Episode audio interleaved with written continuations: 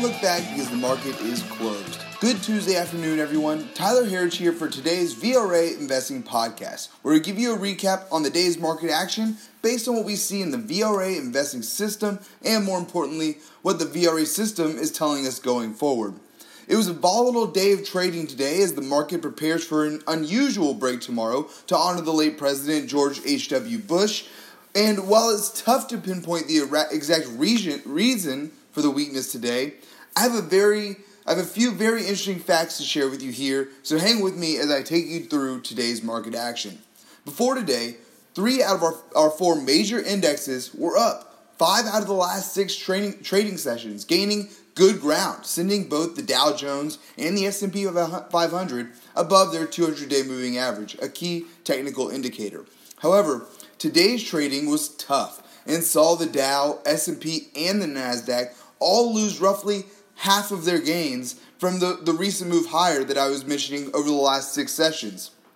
Again, it's tough to tell exactly where the weakness was coming from today after the great news that we received over the last week from trade talks and from the Fed. However, some of the trade mentions are still up in the air. The market is still digesting a lot of that news and waiting for more details. However, I mentioned this on yesterday's podcast. One factor could be that there's a lot of uncertainty about what's going to happen in the markets tomorrow in this unusual break. This unusual break could have caused some people to take profits off the table earlier in the day, which alone would not have been enough to cause this large sell-off. However, as I mentioned earlier, right now we are currently right at our 200-day moving average for 2 out of our 4 major indexes. Again, a major key technical indicator here, not just for us, but for many algorithms, traders, anyone out there who's a trend follower, etc. So once we broke the 200-day moving average earlier in the day, selling begets more selling. And there's nothing to stop the market from heading lower on the day. The Dow finished down on the day 799 points, or down 3% on the day to 25,027, making today the 4th largest point decline of all time for the Dow Jones. And I mentioned this because I thought it was interesting that I actually found this number earlier in the day before the news jumped on it. However, here's what I found interesting. The 4 largest point losses in history have now all occurred in 2018. The first 2 being during the February lows, the 1 and 2, the 3rd being in October, and the last one being today. Now, that being said, that's where traditional news outlets would stop, leading you to believe that the 4 biggest losing days in history have occurred all in 2018, which technically is true based off of points. However, again, a bit misleading.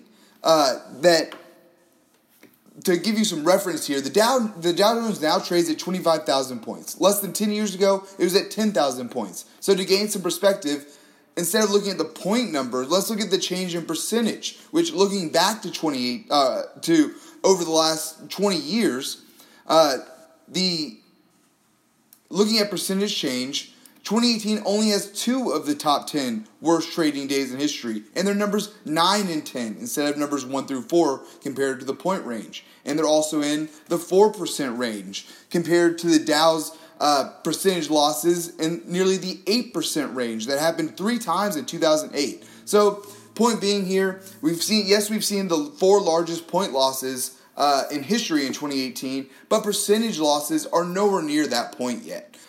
So until we start seeing some big percentage drop days like 7 or 8% like we've seen in the past, it's nothing to compare. We're comparing apples and oranges here. Next up, the NASDAQ finishing down our second biggest on the day, 3.8%, down 283 points to 7,158. The S&P 500 finishing down 3.24% on the day to 2,700. And lastly, the Russell 2000, our biggest loser on the day, down 4.4% or 68 points to 1,480. So it was a rough day, and I'll get to some better news here soon. However, we did not get that from our internals today. We saw 1,499 advances to 7,564 declines. 203 new lows to 907, or sorry, 203 new highs to 907 new lows. And lastly, up-down volume came in roughly 6-to-1 negative. One technical indicator for the internals that we use here is the trend index. And anytime the trend closes above 1, it's bearish.